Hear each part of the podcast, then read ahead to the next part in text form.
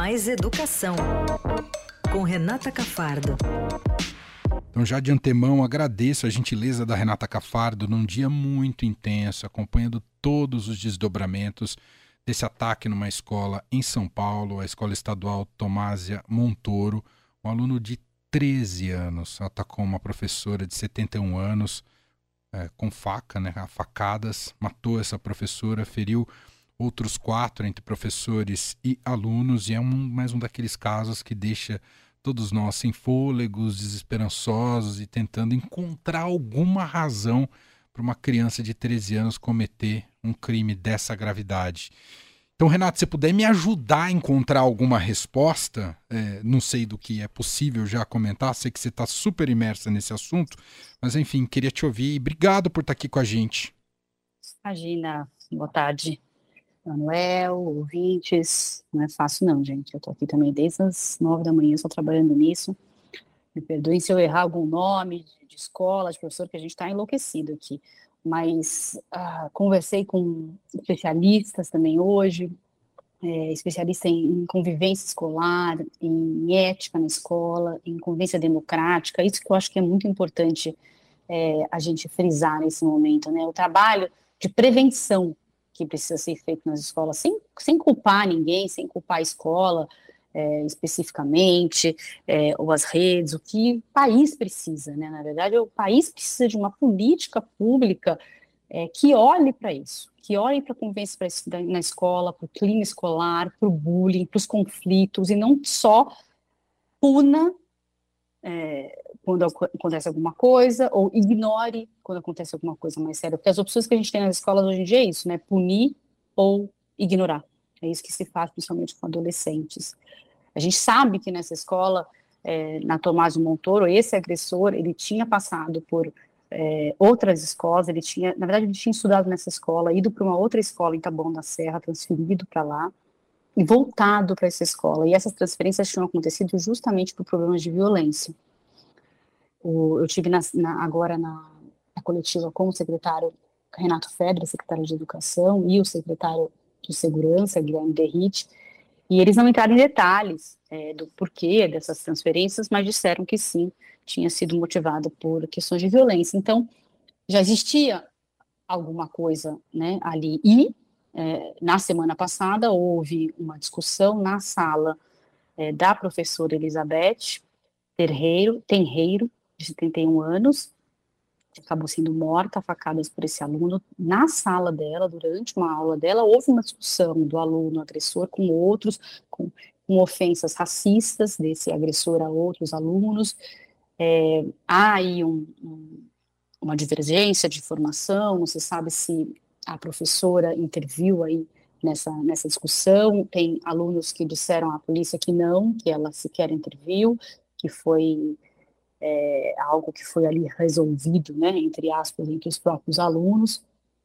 É, então, eu acho que o grande problema, né, a gente tem uma, a gente tem vários problemas, né, Manuel? É tão uhum. difícil falar disso, porque a gente tem a radicalização é, da juventude, é, esses jovens, essas crianças que estão aí sendo cooptadas é, em redes, na internet ou em jogos, é, os jogos online, aqueles chats de jogos online, os meninos é, que estão, muitas vezes são meninos, eu falo meninos, porque muitas vezes são sim do sexo masculino, então aí eh, tem já uma violência, e aí começam, o que especialistas me disseram assim, começam a falar sobre isso na internet, por exemplo, começam a xingar mulheres, ou xingar é, negros, e são ouvidos, aquilo tem eco, se sentem pertencentes, porque aparecem os outros, aí dessas comunidades é, de ódio, que dizem isso aí, vamos xingar mesmo, em vez de em vez de parar, de falar, não, peraí, baixa a bola, eles são ouvidos ali naquelas comunidades. E aprendem também, entram em outras comunidades mais ali, não é nada de deep web, não, não precisa mais disso, não, é, você vê no Twitter, esse menino, inclusive agressor, chegou a escrever no Twitter que ia fazer o que fez hoje. E outras pessoas comentaram, a polícia está investigando quem curtiu, quem comentou, se ele teve alguma ajuda, mas ele chegou a colocar no Twitter e dizer que era hoje e que não tinha conseguido uma arma melhor, que só tinha uma faca. É, e, e, outras pessoas estão ali vendo. Era, era um Twitter fechado, um perfil fechado dele, mas tem, tem seguidores, né? Que viram, e não só no Twitter, em outros, em outros tantas, em outras tantas plataformas. Ouvi dizer que a, o Discord, né, que é uma plataforma também de troca de mensagens, é, teriam muitas dessas comunidades também que ficam estimulando o ódio e ensinando, eles aprendem, às vezes, fazer coquetel molotov, ou onde achar uma arma, que tipo de arma, aprendem isso na internet. Então, é, é, uma radicalização que também precisa ser discutida, né, como, como sociedade. E a escola pode ajudar nisso, né? Essas, esses ataques acontecem na escola não por acaso, né? Por que, que não acontecem no shopping, outro ambiente que esse adolescente esteve? Também porque há um sofrimento na escola, algo de errado está acontecendo na escola com, a, com aquela criança, com aquele adolescente, né? Algo é, não foi feito, né? Houve bullying, ou houve agressão, ou não houve justamente uma mediação de conflito. Né? E o, que, o que, que se faz assim, em países que são exemplo nesse, nesse tipo de política? É, não, como eu já disse, não só punir, né? é punir com humilhações, isso não é o caminho, uhum. né? porque mais ainda o adolescente vai se sentir não pertencente daquilo, é sim fazer, é, formar esses professores para lidar com, com esses conflitos por exemplo, organizando assembleias, né, em que se discute é, com frequência os conflitos que acontecem. Então, sempre que acontece alguma coisa, é, alguma agressão, se para a aula para discutir aquilo, né? E isso é importante. Tem, às vezes eu vejo os pais falando tanto, né, de conteúdo, de conteúdo, de conteúdo, e aí tem pai que reclama se para de ter conteúdo para discutir agressão. E a gente não pode reclamar disso. Né? De parar uma aula para discutir o que aconteceu ali do fundo é essencial. Não é passar por cima e continuar com a, com a lição de química. Uhum, né? Uhum. É parar, colocar aqueles meninos em roda e vamos discutir, vamos querer, vamos dizer quem, quem se ofendeu, quem, quem, por que foi dito isso, cada, cada um poder expressar, dizer o que está sentindo com relação àquilo que aconteceu, os outros que presenciaram. Isso não é bobagem, isso é essencial não. e é feito nos, nos, nos países que têm é, melhores resultados nesse sentido. E não existe uma política assim. Outra coisa que se faz, usar as próprias crianças, os próprios adolescentes, para intermediarem para serem, por exemplo, um grupo que no recreio, né, tem às vezes tem os adolescentes que já têm mais essa liderança, que não são violentos e que podem ser identificados pela escola para fazer parte dessa equipe que ajuda. Né, eu conheço colégios que fazem isso, que vão lá, que olham é, que, alguma coisa que está acontecendo, intervêm de uma forma positiva com os colegas, os próprios colegas na mesma idade intervindo têm outro poder do que o adulto né? Porque o adolescente vai se afastando do adulto. É o momento que ele quer a privacidade dele, que é compreensível, e ao mesmo tempo, porque o adulto não ajuda mais, aí não ajuda porque não sabe ajudar, né? Então, é, como a criança corre para o adulto quando acontece um conflito, o adolescente não corre mais, aí ele resolve com aquelas competências que ele tem, né? Que são nenhuma, às vezes, né? Nenhuma competência ali para resolver aquilo. Então, eles se afastam do adulto. Então, também essa, essa esse uso, né, entre aspas, dos colegas que podem intervir em, em situações desse tipo, ajuda muito, é muito importante. E, e por exemplo, outra, outra, outra, outra ideia que, se faz muito em, em, escolas que estão preocupadas com isso, se tem uma criança, um adolescente que está trazendo problema, que é um, um, um adolescente que se envolve muito em brigas, em agressões, fazer um programa especial para ele, trazer esse menino para alguma coisa que ele gosta. Ele gosta de, sei lá, desenhar, né, estimular o que ele tem de bom e não estimular como ele, a maneira como ele aparece pela violência, né? Porque senão ele vai ser o herói ali pela violência na escola, né? É assim que ele está aparecendo, é assim que está conseguindo chamar atenção, que ele está sendo é, admirado, pelos colegas. Então, chamar, fazer um plano para esse menino, como é que é que nós vamos tratar, o que, o que dele nós vamos valorizar, o que ele tem de bom, o que ele gosta, além de violência, né? E as redes, né, a gente falou das redes, é, responsabilizar, eu acho, né, de alguma forma, as redes todas, a, sociais, redes sociais, pelo que, pelo que é colocado ali, né, pelas comunidades que existem está querendo me perguntar alguma coisa? Eu tô, tô não, tô, tô, tô, não, tô adorando te ouvir porque é, eu acho que o que a gente fica com vazio de, de respostas tem muito com essa relação de que o problema só aparece quando algo muito grave acontece, mas é claro que ele dá muitos sinais durante o processo.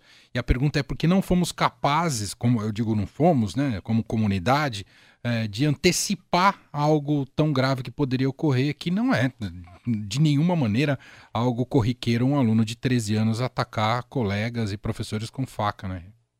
Não, e, e ainda a gente está num momento no país, né, de, que continua ainda, apesar do fim das eleições, de muita polarização, de muita radicalização, de uma valorização do discurso do ódio, de uma valorização da violência, de flexibilização das armas. Tudo isso, obviamente, contribui, né?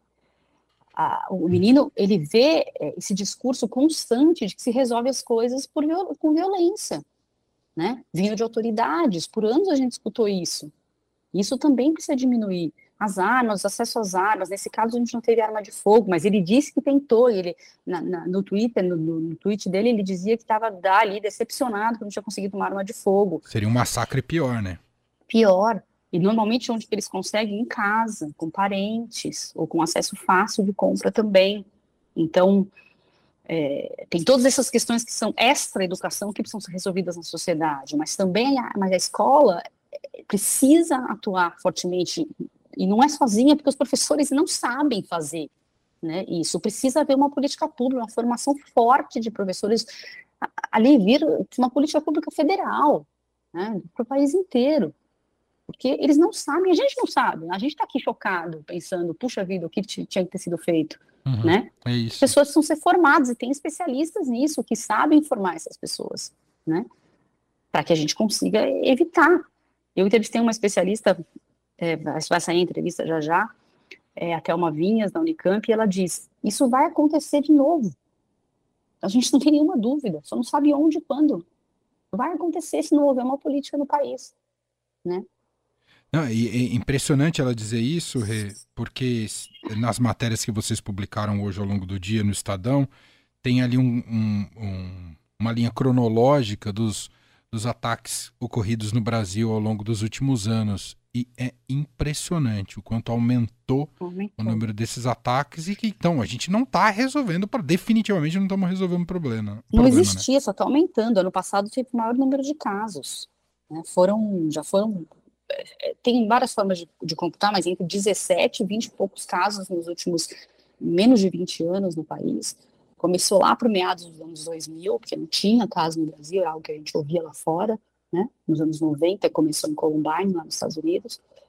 E no Brasil é, vem se intensificando nos últimos anos. é, já, as pesquisas já mostram isso, não é? Vem aumentando, né? A gente já teve. E grave também, o secretário de Segurança, Guilherme Derrite, disse hoje que só este mês, no estado de São Paulo, a polícia frustrou outros três casos que aconteceriam em escolas. Nossa. Em São José dos Campos, em é, Tupã e ah, esqueci o nome da cidade. Uhum, Acabei uhum. de escrever, mas Caiça... Caçapava, Caçapava? Acho que tem uma cidade que chama Caçapava. Tem, tem, tem uma cidade que chama Caçapava. Caçapava, sim. todas no interior de São Paulo. Então, é, porque ele foi questionado, como é que a, se a polícia não está atuando para impedir, ela, ele disse, tá, tá atuando. É, aconteceram esses três casos que não chegaram a acontecer por causa disso. É, e uma coisa que o secretário mencionou, especialistas mencionam muito, é a importância de não se divulgar as imagens. Muita gente tem colocado nas redes sociais as imagens do ataque. Isso só faz com que esses meninos virem heróis nessas comunidades mórbidas que existem. Tá passando em Isso... telejornal de TV aberta, Exatamente. no meio do dia. Isso é, assim, absurdamente preocupante. Todos os especialistas pedem, porque é isso que eles querem, a notoriedade desses uhum. grupos de violência, eles buscam notoriedade. Uhum. E, a, e, sabe o que, que as pesquisas mostram? Que a cada caso que acontece em escola, outros três acontecem em seguida, justamente por causa dessa divulgação. Nossa. Então, tem países que sequer mencionam nada do agressor, só falam das vítimas, por exemplo, não divulgam nada do agressor. Imagina vídeos como esse que a gente está vendo. Né? Nossa. Enfim, tem muitas lições, uh, não são simples, não são fáceis e exige uma mudança geral de, de comportamento, de política pública e, e de pensamento de todos, senão a gente vai para um buraco é, maior, né? E a gente já vê os Estados Unidos imersos nisso e sem soluções, e a gente pode estar tá indo para o mesmo patamar. E, Manuel, só mais uma coisa, Diga. não adianta também ter essa defesa de tem que ter é, segurança na escola, mais segurança Isso na escola, é- só segurança na escola, catraca na escola, como é que chama aqueles detector de metais, isso, isso só, É. só- não, é, não é isso. É oportunismo comercial. Você isso para a indústria da segurança, porque ele vai te- sempre te oferecer um serviço cada vez melhor e mais apropriado e não vai resolver o problema, não é? Não vai resolver, não tem resolvido. Não, não- resolve nos Estados Unidos, que tem que é, que é o recordista de casos. É o que a gente tem que fazer é prevenção, é mediar conflitos na sociedade, na escola, É esses isso. meninos crescerem sem essa radicalização, sem esse culto à violência. É isso. Bom, eu convido a todos para acompanhar a cobertura completa do Estadão no estadão.com.br, tanto para o factual que aconteceu no dia de hoje, também um retrato das vítimas ali atingidas por este menino de 13 anos, e claro, especialmente essa reflexão que a Renata trouxe aqui para gente sobre o que vamos fazer com isso e como vamos lidar com, com esse problema, ah, que é fundamental a gente se debruçar a partir de agora, para que não morra mais gente. Uh, Rê, obrigado aqui. Sei que tem sido corrido para você, mas te agradeço demais esse tempo aqui com os nossos ouvintes. Imagina, obrigada. Eu sempre fico muito tocada quando acontece esse tipo de coisa, mas espero ter conseguido contribuir. Sem dúvida. Um abraço. Outro.